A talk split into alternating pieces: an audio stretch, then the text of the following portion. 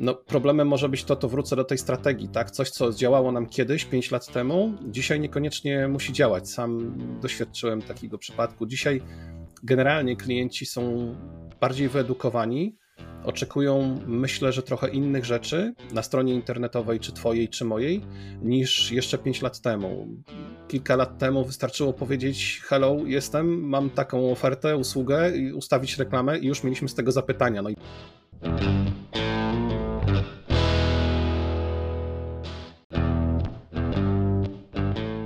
Cześć, nazywam się Tomek Miller, a to jest podcast Kaizen Miracle. Małymi krokami od pomysłu do zysku.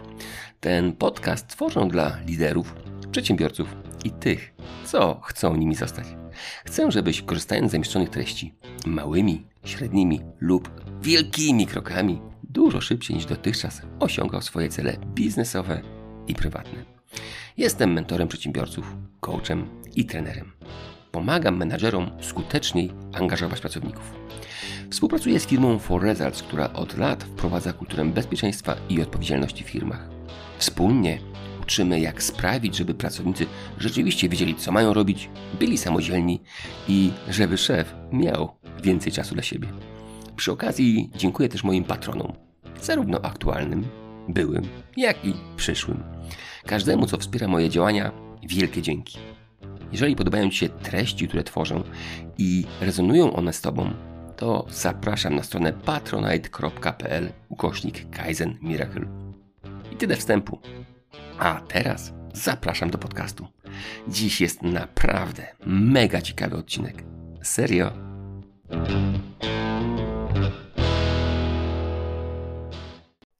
Cześć. Jak wykorzystywać małe kroki w marketingu internetowym. Kazinowe działania działają wszędzie. W domu, w sporcie, w kuchni, w biznesie. A jak działa Kaizen w marketingu? A tym bardziej marketingu internetowym? O tym dziś porozmawiam z Konradem Kuligowskim. Jest prezesem firmy GoSem. W branży marketingowej działa już od ponad 20 lat. Współpracuje głównie z małymi i średnimi firmami. Metodą małych kroków pomaga rozwiązywać problemy marketingowe w firmach. Dziś podpowiem Wam, jak możecie zrobić to u siebie. Serdecznie zapraszam do rozmowy. Cześć Konrad. Cześć Tomku. Konrad to kajzenowy podcast i wszystkich gości pytam na początku, żeby, proszę na początku, żeby się przedstawili w dwóch, trzech zdaniach. Pora na Ciebie. E, Tomku, na wstępie bardzo Ci dziękuję za zaproszenie do Twojego podcastu. Jest mi bardzo miło. E, pracuję w firmie GoSem. To jest agencja, która specjalizuje się w pozycjonowaniu serwisów internetowych. Natomiast ja odpowiadam za marketing, za strategię marketingową i takie rzeczy wdrażam w firmach. Okej. Okay. Konrad, ten marketing w firmach każdy robi i próbuje przez, poprzez marketing ściągać klientów.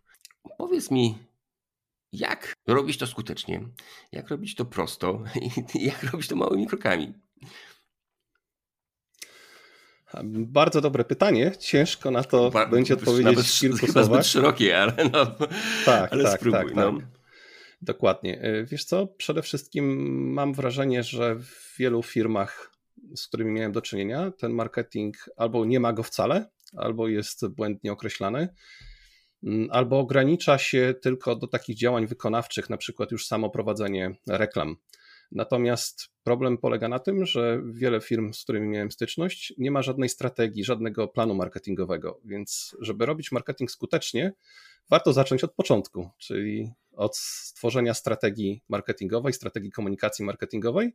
I choć dla niektórych brzmi to strasznie, albo słyszeli jakieś rzeczy, że to może być bardzo drogie, to można spróbować taką strategię ułożyć samodzielnie lub z czyjąś pomocą.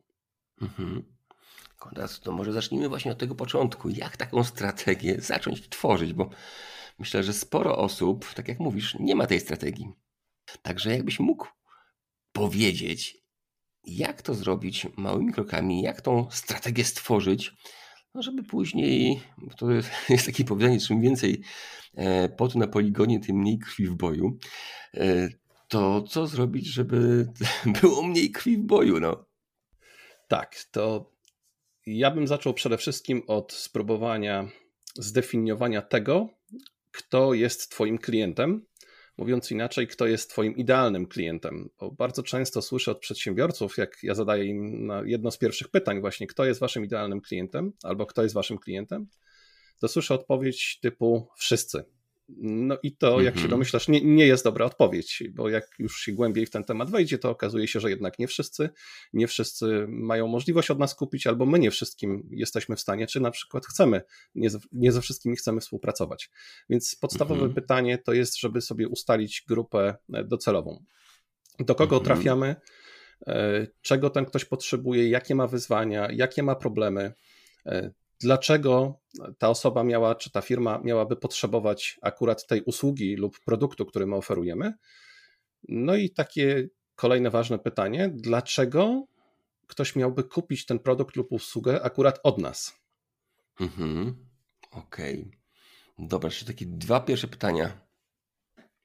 Mhm. Jak kto jest klientem i dlaczego on miałby kupić produkt ode mnie, tak? Mm, tak, kto, kto jest klientem, jaka jest nasza grupa docelowa? Mhm. Mm, I drugie pytanie to dlaczego ten ktoś miałby potrzebować tego produktu? No one te rzeczy oczywiście jedne z drugich wynikają. I trzecie mhm. pytanie, jeżeli już mamy zdefiniowane, dlaczego ktoś mógłby potrzebować tego produktu, to dlaczego akurat miałby kupić go ode mnie? Okej. Okay. Dobrze, czy na tych dwóch pytaniach są jakieś jeszcze kruczki, które warto mm, przemyśleć albo sprawdzić? Wiesz co, tu bym chciał poruszyć taką według mnie bardzo ważną rzecz i nawiązać do pewnej definicji rozgraniczenia marketingu na działania B2B i B2C. Ja osobiście mhm. nie lubię takiego rozgraniczenia i już tłumaczę dlaczego. Dlatego, że to jest pewne uproszczenie. E, w którym zakłada się, że marketing B2B jest bardziej złożony, bardziej skomplikowany, więcej osób występuje w procesie decyzyjnym, ten proces decyzyjny jest bardziej rozłożony w czasie i tak dalej. Natomiast w marketingu B2C odwrotnie. E, ja się z tym nie do końca zgadzam. Tak jak mówię, według mnie to jest, to jest uproszczenie stosowane przez wiele osób. Mhm. Dlatego, że w tym pierwszym pytaniu, kto jest naszym klientem, bardzo istotne jest to, żebyśmy zrozumieli tę osobę, tego naszego docelowego klienta. A jak go możemy zrozumieć? No na przykład próbując zdefiniować, jak wygląda proces decyzyjny tej osoby, proces zakupowy, proces podejmowania decyzji, tak? Czyli e, chociażby taka kuriozalna rzecz, ile czasu ktoś potrzebuje od tego pierwszego kontaktu z produktem, usługą bądź stycznością z naszą marką do momentu podjęcia decyzji zakupowej, że jestem gotowy na to, żeby kupić ten produkt. I mhm. moim zdaniem taki podział na ten, według tego procesu decyzyjnego jest zdecydowanie bardziej e, bezpieczny, dlatego że zarówno w marketingu B2C, jak i B2B występują procesy krótkodecyzyjne i jednoosobowe, i w B2C też występują procesy rozłożone w czasie. Za chwilę mogę mhm. podać jeden z przykładów, z którym ja się zderzyłem, i, i wtedy to zrozumiałem, mhm. że to nie jest takie ten podział nie jest taki do końca trafny. Okej, okay, to teraz daj ten przykład, bo mam jeszcze drugie pytanie kolejne. No. E, wiesz co, to przykład mój rodzinny, czyli próbowałem mojej żonie pomóc z marketingiem. Moja żona zajmuje się makijażem permanentnym. Jest to usługa mhm. oferowana mhm. dla kobiet, więc ja sobie pomyślałem, no cóż, mam tyle doświadczenia w marketingu, więc sprawa powinna być dość prosta. Jak się okazało, niekoniecznie, dlatego że przystąpiłem popełniając błąd, który często widzę u klientów i sam popełniłem też ten błąd, czyli nie do końca rozumiałem grupę docelową, albo inaczej, nawet jeśli o tym wiedziałem, to wydawało mi się, że będę w stanie ten proces decyzyjny klientki skrócić. No niestety tak się nie udało, czyli usługa oferowana no, w tym kanale B2C, natomiast proces decyzyjny klientek, jeżeli chodzi o makijaż permanentny, wynosi od roku do dwóch lat nawet i to rzeczywiście się wow. sprawdza, tak? Czyli tutaj nie zadziałają żadne krótkoterminowe działania, dlatego że klientki mają bardzo dużo obiekcji, czy to robić, dlaczego to robić, czy będzie to bolało i tak dalej. Potrzebują się naprawdę doedukować, potrzebują jak widzę na przykładzie mojej żony, gdzie kręcimy różne materiały wideo, które bardzo pomagają, także klientki potrzebują się doedukować i nabrać zaufania do danej osoby. I dopiero po jakimś czasie, i to często też nie jest taka decyzja, że ok, jestem zdecydowana, kupuję, biorę, tylko to jest najczęściej taka informacja, że pani Dominiko, ja już tyle pani słuchałam i ja chyba już podjęłam decyzję, więc to chyba tutaj też jest znamienne. Wow, to widzisz, wydaje się nam przedsiębiorcom, że ten proces decyzyjny jest tak dość krótki, to jak mówisz, że nawet takim, znaczy dla mnie nawet, wiesz, bo ja się nie znam na makijażu, ale że ten proces decyzyjny może trwać rok, dwa lata, to strasznie tak. dużo jest, no a my chcemy efekty, efekty już. My chcemy mhm. zainwestować dzisiaj w marketing, a jutro mieć efekty. E, powiedz tak, mi. dlatego. No? Mm, dlatego tak ważne jest to pierwsze pytanie, czyli zdefiniowanie, kto jest naszym klientem i jak wygląda proces decyzyjny. Dlatego, że może się okazać, że ktoś jest nastawiony na to, że ten biznes bardzo szybko mu wystartuje, bardzo szybko będzie przynosił zyski i taki też na to przewidział budżet. I jeżeli tutaj na tym pytaniu mm, ktoś popełni błąd, czyli źle określi ten proces decyzyjny swojego klienta, no to może się okazać, że nie wystarczy mu biznesu, albo po paru miesiącach będzie musiał zamknąć ten biznes, znaczy nie wystarczy mu budżetu, przepraszam, albo będzie musiał zamknąć ten biznes z tego względu, że nie przewidział, że proces pozyskania klienta może być tak długi. Mhm. Słuchaj, a to jak ja, taki zielony albo początkujący przedsiębiorca, mam znaleźć ilość czasu, jaką mój klient przeznacza na podjęcie decyzji? Jak to zrobić? Ja się aż, jak ty mówisz, to trochę się nawet, nawet się przeraziłem, powiem, że ten, jak ty mówiłeś o tych rocznych dwuletnich okresach mm, decyzji klienta, mówię, ja pierniczę, ja muszę czekać na tego klienta. Jak ja mam to zbadać? Jak ja mam rok czasu badać tą jego decyzyjność, to strasznie długo jest. Powiedz mi, w jaki sposób ja mogę zbadać, ile mój klient potrzebuje na podjęcie decyzji? Wiesz co, Trudno mi tak jednoznacznie na to pytanie odpowiedzieć, dlatego że mm, przede wszystkim to zależy od tego, czy Twoja firma już istnieje, działa na rynku, czy ma jakieś struktury, na przykład, czy mm, masz jakichś pracowników, którzy zajmują się sprzedażą, na przykład.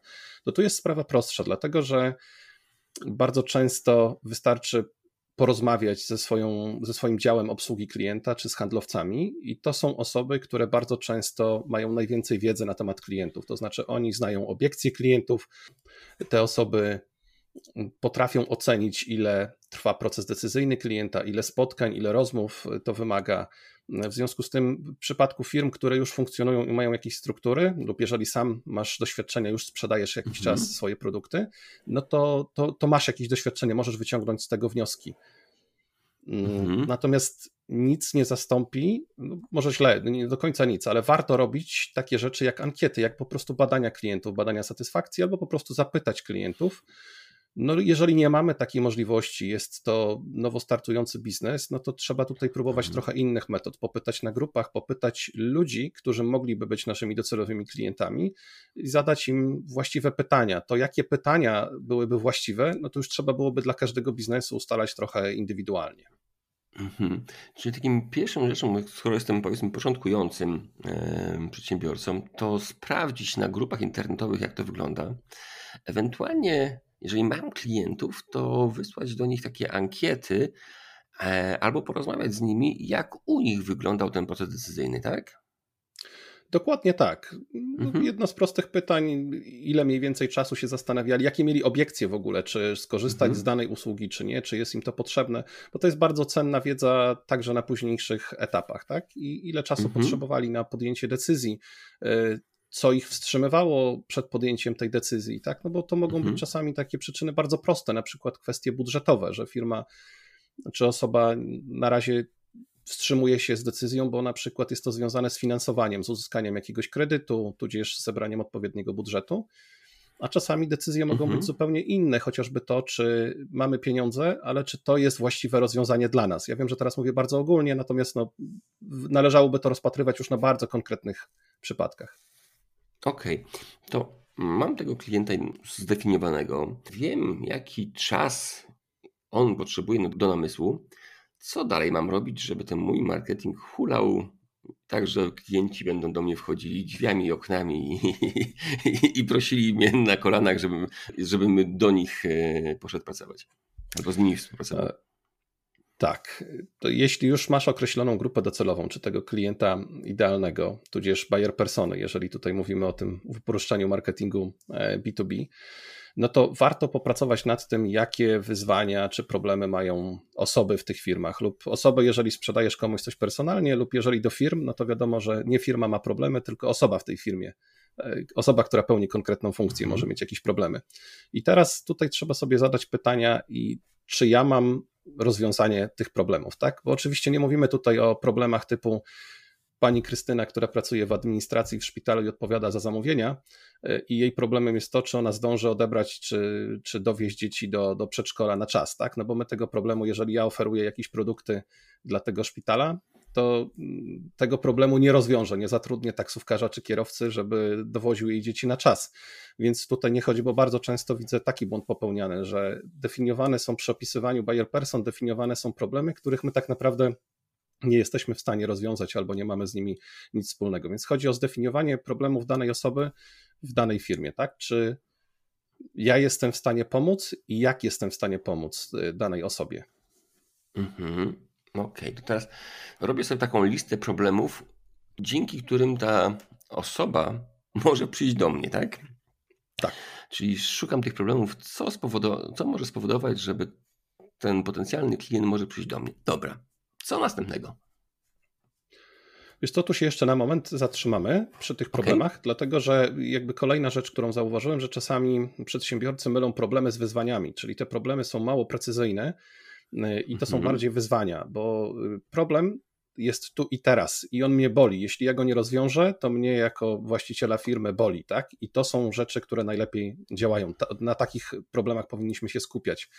Natomiast wyzwania to jest za rok zwiększyć sprzedaż o ileś procent, czy nie wiem, być bardziej rozpoznawalną marką na rynku. To jest zbyt ogólne, to jest mało precyzyjne i to jest odwleczone w czasie. To mnie nie boli tu i teraz, to jest bardziej życzeniowe. Mhm. Więc ważne, żeby to były rzeczywiście zdefiniowane problemy, a nie wyzwania tych osób. Jeżeli mamy to już określone, to wtedy myślimy nad tym, jakie my mamy wartości, jaką mamy propozycję rozwiązania tych problemów, tak? Co możemy tym osobom zaproponować, żeby im pomóc w przejściu przez te wyzwania, rozwiązać ich problemy. Mhm. Okay, czyli, czyli jak nasz produkt, nasza usługa, tak, czy mhm. nasz produkt, nasza usługa może pomóc w rozwiązaniu tych problemów. Okej, okay, czyli zwrócić uwagę na to trzeba, że co innego jest wyzwanie, co innego problem i, i żeby tak. ten problem lepiej zdefiniować. Wiesz co, dlatego, że tutaj po, posłużę się przykładem. Trafił do mnie mm, klient z, na, na konsultację. E, trafił do mnie z takim problemem, który zdefiniował, że koszt lida, koszt pozyskania lida, czyli zapytania, jest za wysoki z reklam. W trakcie tej mhm. konsultacji okazało się, że tak naprawdę to nie chodziło o koszt pozyskania lida, bo no, jedno z moich pytań było, a jak to policzyliście? Więc no, się okazuje, że no, tak po prostu im się wydawało, więc takie rzeczy oczywiście można e, sprawdzić. Natomiast problem leżał zupełnie gdzie indziej, dlatego że no, właśnie ta firma nie przerobiła sobie tego, że proces decyzyjny ich klientów, jak się okazuje, wynosił około 6 miesięcy. Od momentu, kiedy się dowiedział o produkcie czy ich usłudze do momentu podjęcia decyzji o zarejestrowaniu się w wersji demo. Także aż tyle to, to trwało. W związku z tym ich reklamy, które robili, czyli komunikacja marketingowa, dotykała wyzwań, typu jak poprawić płynność finansową w firmie. Wiesz, to oczywiście jest wyzwanie wielu przedsiębiorców, natomiast to nie jest problem, który mnie boli tu i teraz. To było za mało sprecyzowane i jak się okazało, problemem było przedefiniowanie, znaczy należało przedefiniować ich komunikację, bo była zbyt ogólna. Ona i jakby z tego wynikały wysokie koszty LIDA, które jak się okazało później wcale nie były aż takie wysokie. Okej. Okay. Widzę, że dużo szczegółów jest ważnych, nad którymi trzeba się zastanawiać. Dobra, mamy problem. Co teraz robimy, żeby tego klienta pozyskać? Mamy problem i co dalej? No, jeżeli mamy problem, to tak jak mówiłem, jeżeli określimy sobie wartości, na które mm, mhm. jesteśmy w stanie odpowiedzieć, no to warto teraz zastanowić się nad tym, dlaczego ten klient miałby kupić produkt czy usługę akurat od nas, tak? Czyli poszukanie mhm. swojego USP, Unique Selling Point, mhm. czy inaczej mówiąc Unique Selling Proposition. Mhm. Okej. Okay, Czyli dobrze. co takiego. Przycią może mi przycią y, może przyciągnąć tego klienta, żeby, żeby kupił właśnie u mnie, tak? E, tak, to znaczy, bo wiesz, generalnie żyjemy w otoczeniu dość dużej mm, konkurencji, w związku z tym musimy znaleźć coś, co nas e, wyróżni, mhm. E, coś, co mamy i tutaj no. bardzo często mówi się o, o tym, że coś, czego nie ma konkurencja. Natomiast czasami wystarczy w niektórych branżach pokazać, że my robimy coś inaczej. Niekoniecznie mhm. musimy mieć coś super innowacyjnego, niekoniecznie musimy mieć coś zupełnie innego niż konkurencja. I w tym znaczeniu coś nowego, coś, czego nie ma konkurencja, natomiast wystarczy powiedzieć, czy pokazać, że my robimy to tak i tak i to nas mhm. odróżnia od konkurencji i to już wzbudza ciekawość y, klienta. Wiesz co, tu mnie zaciekawiłeś. A czy możesz podać jakieś przykłady takich unique selling point, które są właśnie unikalne, bo każdy, jak czytam e, jakieś strony internetowe czy jakieś oferty, to każdy jest wyjątkowy. Każdy mówi, że wyjątkowo dba o klienta, że każdy robi to w sposób taki mega profesjonalny. Tylko oprócz tych słów nic za tym nie jest. Co zrobić, żeby znaleźć ten swój unique selling point, albo czy możesz pokazać jakieś takie przykłady takiego unique selling point, że faktycznie na tym obszarze jestem wyjątkowy? Wiesz co, tego unique selling point należy szukać jako takich na, na, na liniach styku z tym, czego potrzebuje klient, to co my czy nasza firma oferujemy oraz to, co robi, oferuje e, konkurencja. Natomiast tak jak powiedziałeś, te, te, te przykłady typu jesteśmy wyjątkowi, mamy profesjonalne, profesjonalną obsługę klienta, mamy nowoczesny park maszyn i tak dalej, to są takie ogólne slogany, które w żaden sposób nas nie wyróżniają to są takie rzeczy, które może powiedzieć czy napisać sobie każdy. Natomiast tak. bardzo ciekawy przykład y, od jednego ze znajomych trenerów sprzedaży, mm, który mhm. kiedyś mi powiedział, i, i, i to było dla mnie, według mnie, bardzo, bardzo dobry USP. To było to, że on się różni, jakby komunikował, że różni się od innych trenerów tym, że on oprócz prowadzenia zajęć na sali i oprócz takiego warsztatu i pokazywania wiedzy bardzo często książkowej, on później prowadził warsztat idąc z handlowcem tej firmy w teren. Czyli on wchodził, pukał mhm. do drzwi, do firmy, jeżeli to była akwizycja, tak, i robił to raz on, raz handlowiec, tak, i to było coś, co do, do, mnie osobiście trafiło, że faktycznie ja nie słyszałem o takich trenerach sprzedaży wtedy, kiedy on o tym mówił, żeby mhm. poza tą teorią czy scenkami na sali, żeby faktycznie taki trener sprzedaży poszedł z handlowcem i był dla niego wsparciem i mógł na żywo z nim popracować na realnym kliencie. I według mnie to było świetne USP, które Grzegorz sobie wymyślił i jakby on wdrożył to rzeczywiście do swojej oferty. Mhm, super. Czy masz jeszcze inne jakieś takie podpowiedzi Unix Selling Point?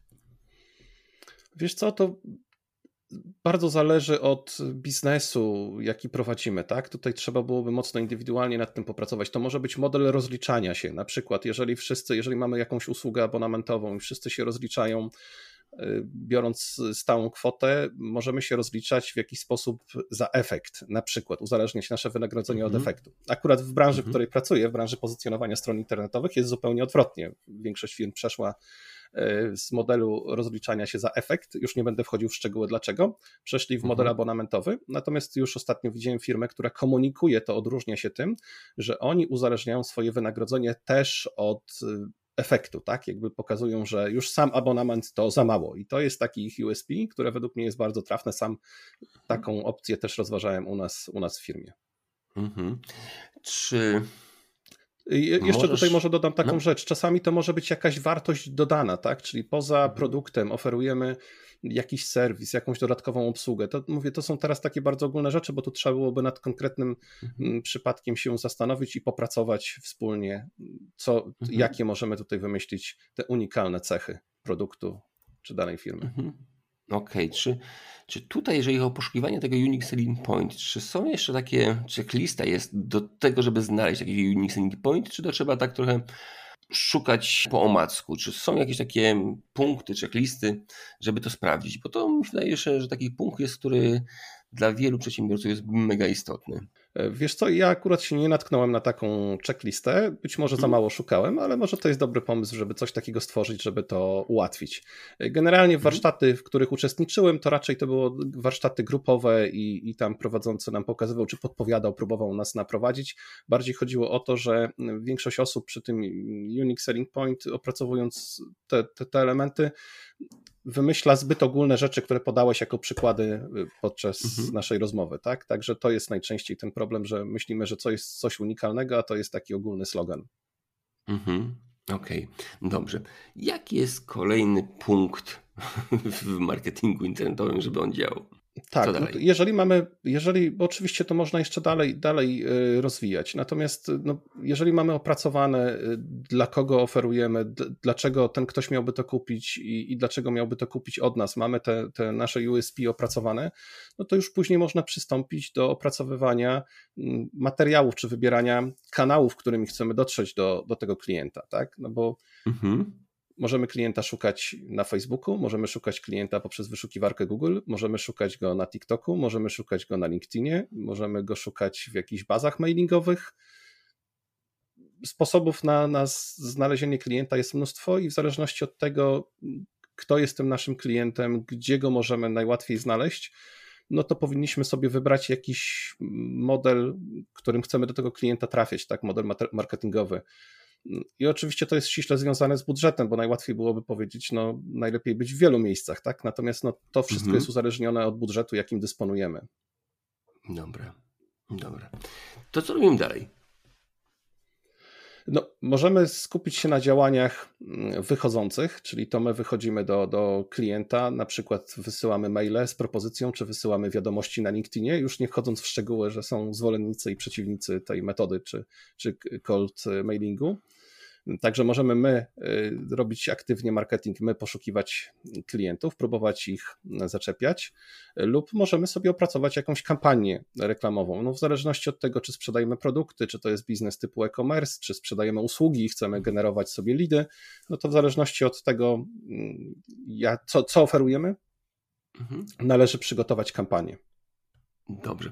Słuchaj, mam dzisiaj pytanie teraz, bo Mamy ten już, e, to, mamy grupę docelową, mam ten Unix Daily Point, teraz y, szykuję kampanię, nie? E, ale no, znam troszeczkę się startup i tam jest, się mówi o tym, żeby zanim pojawię się z produktem, żeby to sprawdzić na rynku. Czy ja mogę, w jaki sposób ja mogę sprawdzić, czy mój produkt ma faktycznie E, zainteresowanie klientów. Czy można to sprawdzić wcześniej? Tu Kaizen mówi, że fail fast, but learn quick and cheap. Rób błędy po to, żeby były one tanie i żeby się mógł na nich jak, jak najszybciej nauczyć. Co zrobić, żeby sprawdzić, czy istnieje grupa docelowa, która będzie chciała mój produkt? Czy masz jakieś takie pomysły, co zrobić, żeby właśnie tak sprawdzić, czy ta moja oferta jest wystarczająco dobra? Wiesz co, to jest dość złożone pytanie, bo czy ta grupa będzie chciała kupować akurat produkty, no to cofnąłbym się do tych kroków, o których mówiłem wcześniej. Jeżeli dobrze sobie mhm. te rzeczy przepracowaliśmy, y, to ta grupa powinna kupować nasze, nasze oczywiście powinna, tak, no, w, w teorii oczywiście. Natomiast hmm. w mhm. praktyce no, można robić działania wychodzące, czyli na przykład cold mailing, albo można spróbować działań stricte sprzedażowych, prospectingowych i spróbować w ten sposób. To jest chyba najszybsza e, metoda. No można też ustawić kampanie testowe, tak? To nie znaczy, bo ja oczywiście uprościłem, mówiąc wcześniej, że, mhm. że przygotowujemy kampanię.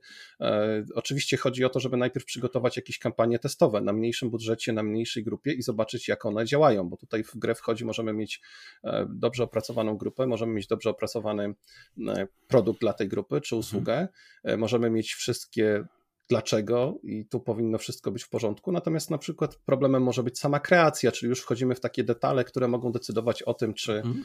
ktoś będzie chętniej kupował, czy, czy mniej chętnie. Tak? No oczywiście sama cena naszego produktu czy, mhm. czy usługi też ma znaczenie.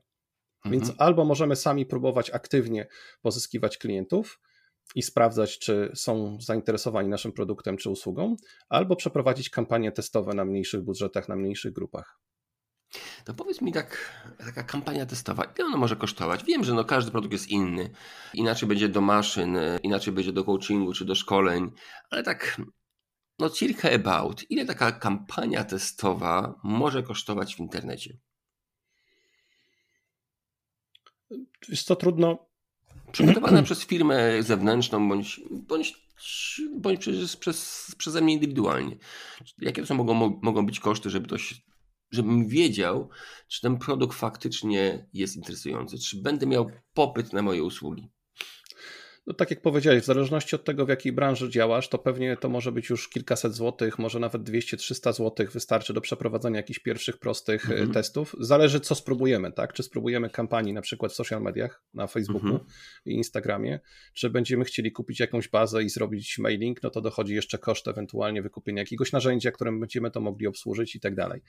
Natomiast wydaje mi się, że koszty trzeba tak szacować od kilkuset złotych wzwyż. Być może niektórzy powiedzą, że to są za małe nawet budżety. I tu mówię, mhm. jeżeli działasz samodzielnie, jeżeli wiesz, jak to ustawić, tak? No i tu przechodzimy może płynnie do tematu, czy robić samemu, czy, czy zlecać to na zewnątrz, czy mhm. agencji, mhm. czy freelancerowi, bo oczywiście możemy zrobić testy sami i możemy wyciągnąć błędny wnioski, na przykład, że no nie działa, nikt nie kupił, ale może nie zadziałało nam dlatego, że nie do końca potrafiliśmy dobrze ustawić kampanię e, w social mediach, nie do końca mhm. potrafiliśmy ustawić grupę docelową i tak dalej, więc tutaj już wchodzimy w takie szczegóły, czy samodzielne sprawdzenie, y, czy mamy wiedzę, żeby to dobrze ustawić i sprawdzić i wyciągnąć z tego miarodajne wnioski. Mhm, dobra. Okej. Okay. Mm, co dalej możemy robić, żeby ten marketing, już mamy grupę docelową, mamy ten unique selling point, już sprawdziliśmy ten produkt, bo widzę, że jak mówiłeś, że to sprawdzenie może być nawet od kilkuset złotych wzwyż, ale fajnie podobało mi się to, że mm, te ceny początkowe mogą być całkiem niskie. E, ale jak ktoś chce zrobić to jeszcze lepiej, to faktycznie może zrobić to z kimś, bo sam wiem, że E, we własnym zakresie, to moja percepcja jest ograniczona. Gdy ktoś mi coś powie szerzej, poszerzy perspektywę, okazuje się, że tam jest dużo rzeczy, których nie zauważyłem. Co dalej robić, żeby pozyskiwać mojego klienta? Co, jakie małe kroki mogę zrobić, żeby no, ten mój marketing był skuteczny? E, tak, no bo wiesz, my tak przechodzimy, dość wąsko idziemy, typu opracowanie tak, uproszczonej strategii. Tak, tak, dokładnie. Więc nie jesteśmy w stanie tutaj w tak krótkim czasie wszystkiego omówić. Natomiast no, marketing to nie tylko same kampanie, tak? To oczywiście nasze materiały, różne materiały, nasza mhm. strona internetowa, nasze profile w social mediach. E, mhm. Więc jakby to z naszej strategii powinno wynikać, w jaki sposób będziemy tych klientów pozyskiwali, tak? Czy nasza strona jest dla nas kluczowym elementem? Moim zdaniem powinna być. Czy potrzebujemy mieć profile na social mediach? Jeśli tak, to na jakich i czy na wszystkich? Mhm. Czy będziemy mieli na to czas i czy faktycznie jest sens? Czy tam będą nasi klienci? Bo może będą, ale czy będą wystarczająco długo i w wystarczająco dużej liczbie, żebyśmy zdążyli złapać ich uwagę, żeby zwrócili mhm żeby zainteresowali się naszym e, przekazem. Także no, wybór narzędzi i, i, kanałów marketingowych to jest, to jest bardzo istotne, bo to, że przeprowadziliśmy jakąś kampanię, czy, czy spróbowaliśmy sprzedać nasz produkt i upewniliśmy się, że tak, że są ludzie, którzy będą chcieli to kupić za określoną cenę, to to później jest kwestia skalowania tego, tego biznesu, no bardziej działań marketingowych, tak? Czyli jeżeli widzimy, że dana kampania przynosi nam efekty lub działania sprzedażowe gdzie zaczepialiśmy klientów na LinkedInie i sprawdzaliśmy, na ile mogliby być zainteresowani naszym produktem. Jeżeli widzimy, że, że to ma szansę powodzenia, no to wtedy warto to robić już na większą skalę. Mhm. Okej, okay, czyli tak jak rozumiem, że trzeba to, a propos tych działań marketingowych w sieci, to też warto sprawdzić, gdzie są nasi klienci i warto uderzać tam, gdzie ich jest najwięcej, a nie najmniej, tak?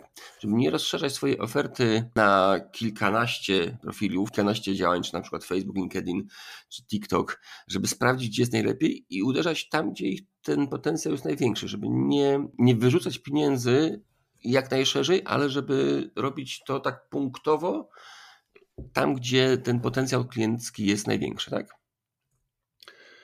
E, I tak i nie. Są różne podejścia. Okay. Część osób uważa, Dobra. że lepiej zacząć, jeżeli ma takie możliwości budżetowe, lepiej zacząć szeroko i wtedy sobie szybko znajdzie, jesteśmy w stanie szybciej dotrzeć do tego miejsca, gdzie tych klientów pozyskuje nam się najłatwiej.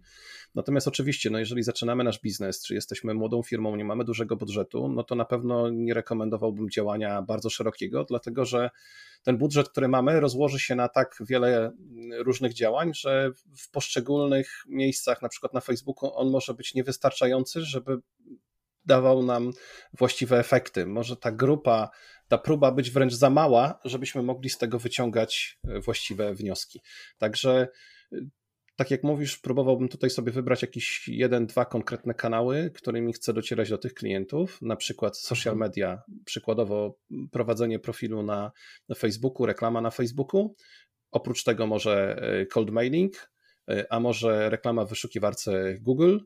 Mm, także tutaj trzeba mhm. byłoby stopniowo sprawdzać, co jest w naszym przypadku akurat najbardziej efektywne. Okej, strasznie dużo tych elementów, do których trzeba sprawdzać. Jest to tak, Tomku, bo no. jakby y, y, jedna rzecz, że zdecydowanie łatwiej mówić, jeżeli mamy konkretny przypadek, tak? No bo mm, narzędzi jest bardzo wiele, natomiast nie każde narzędzie będzie właściwe dla, dla różnych biznesów, różnych y, branż, tak? Dla jednych pozycjonowanie może być świetnym rozwiązaniem i to jest coś, co, co ja bardzo lubię, dlatego że widzę, jakie dobre efekty przynosi naszym klientom.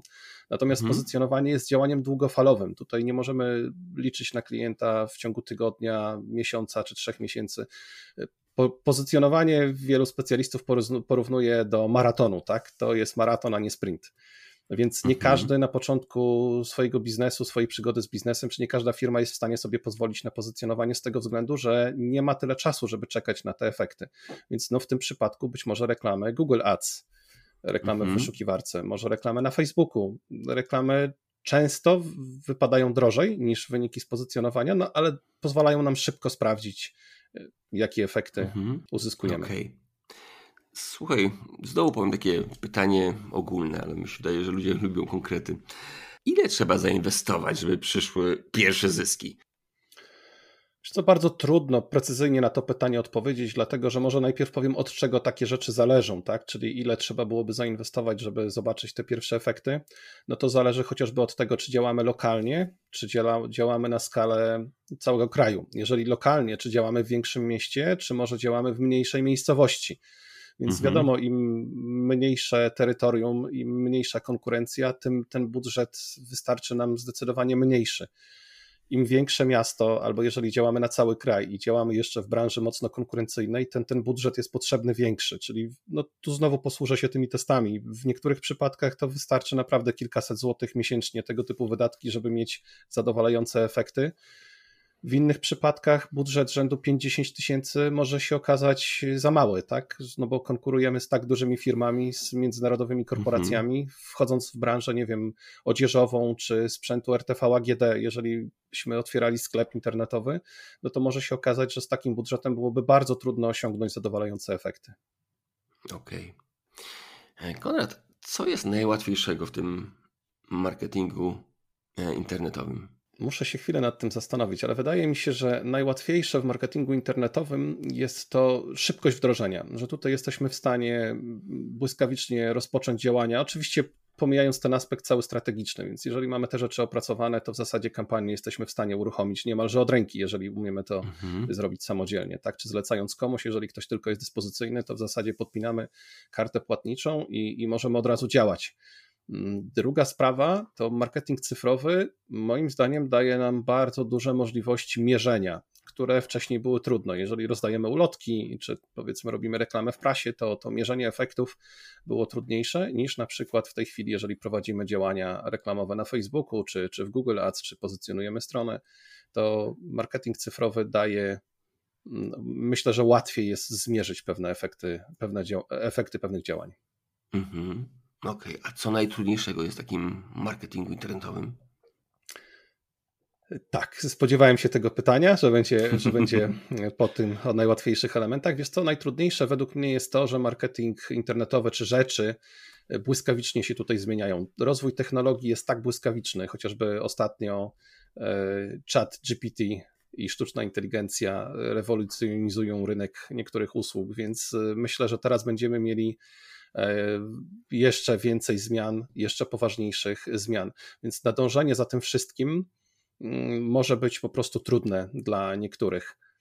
Mm, co jeszcze? No, rozwój technologii sprawił też to, że konkurencja bardzo łatwo może podejrzeć nasze działania, sprawdzić nasze działania i skopiować je albo zmodyfikować, poprawić. Także trudniej jest pewne rzeczy ukryć przed konkurencją. Dobrze. I jeszcze takie pytanie na koniec. Jakie są najczęstsze błędy? Mówiłeś o tej strategii, e, że to chyba jest taki początek, że nie mamy wszystkiego sprecyzowanego. Czy oprócz tej strategii coś jeszcze są jakieś takie błędy, które e, twoi klienci najczęściej popełniają? Czy możesz się tym podzielić? E, tak, wiesz co, ja trafiam do klientów na bardzo różnym etapie ich rozwoju, czy y, z różnymi rzeczami mają problemy, bo są to klienci na przykład, którzy nie rozumieją procesu decyzyjnego swojego klienta, tak jak wspomniany mhm. startup i, i, oni adresowali wyzwania, a nie problemy i jakby nie, no nie mieli określonego, znaczy mieli nawet określone, wiedzieli mniej więcej, że ten proces decyzyjny jest y, dłuższy, bardziej dłuższy niż krótszy, Mhm. Natomiast nie stosowali tego w swoich działaniach e, marketingowych. Innym problemem jest to, że klienci czasami oczekują efektów tu i teraz, Mhm. A czasami potrzeba trochę czasu, żeby sprawdzić, co w danym przypadku działa, co, co nie działa. Czasami klienci robią rzeczy, które nie przynoszą im efektów, albo inaczej, jakby problem, który spotykam, jest to, że wiele firm nie mierzy efektów albo nie wie, jak to mierzyć, nie ma do tego narzędzi, a nawet mhm. jeśli te narzędzia są zainstalowane, to nie wiedzą, jak z nich e, korzystać. W związku z tym zdarza się tak, że mają zlecone działania do trzech różnych agencji. Każda agencja odpowiada za inny obszar działań. Każda oczywiście chwali swoje, raportuje, że wszystko jest super. Tak. Natomiast mhm. okazuje się, że jak to prześledzić w szczegółach, no, na przykład klient może przepalać budżet, mówiąc kolokwialnie, czyli dopłacać do reklamy, na przykład w Google czy na Facebooku. Może się okazać, że ta reklama jest dla niego nieefektywna. Więc mhm. no, to jest moim zdaniem bardzo poważny problem, że wciąż mało firm mierzy efekty swoich działań, czy one w ogóle mają dla nich sens. Mhm. Czyli takie podstawowe błędy, brak strategii, brak wiedzy na temat procesu decyzyjnego, brak jednorodnej strategii, że wykorzystanie kilku agencji reklamowych do kampanii to się później miesza. E, czy coś jeszcze? Wiesz co, pewnie, pewnie tych błędów jest więcej, natomiast trudno, trudno mi teraz je konkretnie wymieniać, mhm. bo to w zależności, jakby to, to też, że tutaj doprecyzuję, to, że ktoś korzysta z trzech różnych agencji, to nie musi być błąd, natomiast błędem jest to, że klient nie potrafi albo nie wie, jak to mierzyć, efekty działań tych agencji, tak? mhm. tak? I, I tu może być problem, czyli to, że korzysta z trzech różnych firm, to nie jest problemem. Problemem może być to, że każda z tych firm będzie chwaliła swoje działania albo przypisywała sobie zasługi, natomiast klient nie wie, jak to tak naprawdę zweryfikować, która z tych agencji albo które działanie dla klienta jest bardziej opłacalne, które mniej opłacalne.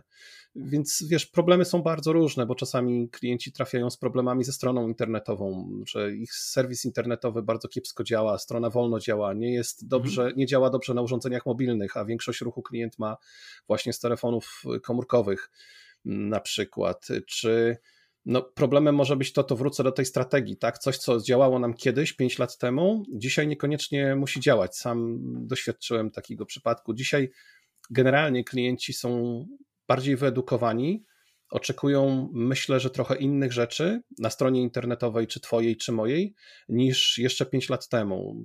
Kilka lat temu wystarczyło powiedzieć: Hello, jestem, mam taką ofertę, usługę, ustawić reklamę, i już mieliśmy z tego zapytania. No i później, w zależności od tego, jak dobrą mieliśmy ofertę, jak dobrze, dobrymi byliśmy sprzedawcami, no, osiągaliśmy sukces lub nie. Dzisiaj to już nie jest takie proste. Nie wystarczy powiedzieć, że mam agencję i robię fajne strony internetowe, tu, tudzież, że jestem nie wiem, szkoleniowcem i, i, robię ciekawe szkolenia, tak? Czyli klienci oczekują czegoś więcej. Natomiast mam wrażenie, że e, serwisy internetowe klientów i cała komunikacja w tych serwisach jest jeszcze robiona w stary sposób, czyli no nie zastanawiamy się nad tym, czego ten klient by oczekiwał na naszej stronie internetowej, bo tak jak na początku mówiliśmy o strategii, jakie problemy, wyzwania ma ten klient, czego by on oczekiwał, w czym możemy mu pomóc, to tak samo należałoby zrobić taki rachunek sumienia, taki audyt i sprawdzić, czy nasza strona odpowiada na te problemy klienta, tak? Także jeżeli to jest biznes, jest który już funkcjonuje, to ja bym rekomendował zrobienie czegoś w rodzaju takiego rachunku, poważnego rachunku sumienia wszystkich działań, które prowadzimy. Czyli zacząłbym od strony internetowej, od naszych social mediów, e, czy one odpowiadają na strategię, którą sobie założyliśmy. Okej, okay, to jeżeli ktoś by chciał takiego spowiednika mieć, to zapraszamy do Ciebie, tak? Po rachunek sumienia. Okej, okay, dobrze. Tak, no bardzo często klienci do mnie trafiają, y, nie chcę tego określać w inny sposób, bo, bo, bo część mhm. y, ma na to fajne określenia, ale trafiają do mnie klienci z trudnościami, typu coś nam się popsuło, działało, nie działa, y, marketing nam przestał przynosić korzyści, albo wiemy, że coś jest nie tak, ale nie wiemy co, czy chociażby wspomniana firma, która mówiła, koszt lida jest za wysoki i często w trakcie konsultacji wychodzi, że problem leży gdzie indziej, tak? Problem należy się cofnąć do, do podstaw i tam popracować, no bo wcześniej po prostu działania były prowadzone ad hoc, typu potrzebujemy klientów, ustawiamy kampanię i jakoś to działało, a dzisiaj przestało działać, nie? No bo dzisiaj klienci oczekują czegoś więcej. Dobrze, Konrad, widzę, że tutaj dotknęliśmy pewnych rzeczy. Wszystkiego i tak nie dotkniemy. Ja bardzo dziękuję Ci za tą rozmowę, za to, że podzieliłeś się swoją wiedzą i pokazałeś, że ile tych elementów jest do tego, żeby ten marketing internetowy był skuteczny. Na koniec Ci poproszę, żebyś, jeżeli coś chciałbyś dodać, to dodaj, ale żebyś jeszcze e, powiedział naszym e, słuchaczom, gdzie Ciebie można znaleźć. E, Tomku, to ja jeszcze raz bardzo dziękuję za zaproszenie. Było mi bardzo miło, bardzo ciekawe doświadczenie, bo to był pierwszy podcast, w którym brałem udział. Mhm. E, gdzie mnie można znaleźć? Na stronie gosem.pl, tam na kontakt, jeżeli napiszecie czy, czy zadzwonicie, to pewnie to trafi do mnie. E, albo najprościej, jeżeli personalnie, to na LinkedInie mój profil Konrad Kuligowski. Tam na pewno mnie znajdziecie. Taki facet z siwą brodą, łysy. Dobrze, Konrad. Wielkie dzięki za rozmowę. Do zobaczenia, do usłyszenia. Cześć. Serdecznie dziękuję, Tomku. Cześć. I jeszcze jedno. To podcast o wprowadzaniu kaizenowych zmian w życiu i biznesie.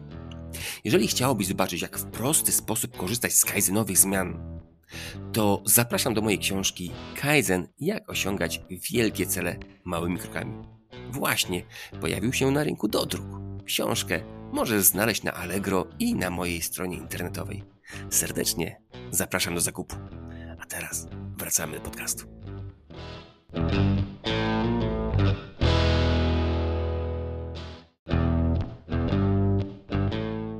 I, I jak Ci się podobał ten odcinek? Jeżeli coś Ci się spodobało, to szybko weź długopis lub telefon i zapisz to sobie. Być może jest to jedna rzecz, a może więcej. Zapisz to sobie. Wiesz, tak, żeby nie zapomnieć. Pamięć jest naprawdę ulotna. A jeżeli chciałbyś sprawdzić, jaki styl zarządzania sprawdzi się w Twojej firmie, to zapraszam do symulatora okrętu podwodnego Mission One. W firmie For Results stworzyliśmy VR-owy, wirtualny symulator łodzi podwodnej. Tam, bez realnych konsekwencji, można ćwiczyć różne metody zarządzania zespołem. Doświadczenia są naprawdę niewiarygodne. A gdybyś chciał porozmawiać ze mną, to kontakt do mnie jest w opisie odcinka. Często można mnie też znaleźć na LinkedIn. Tam też dzielę się swoją wiedzą i doświadczeniami. I tyle na dziś. Niech Kaizen da Ci moc. Cześć!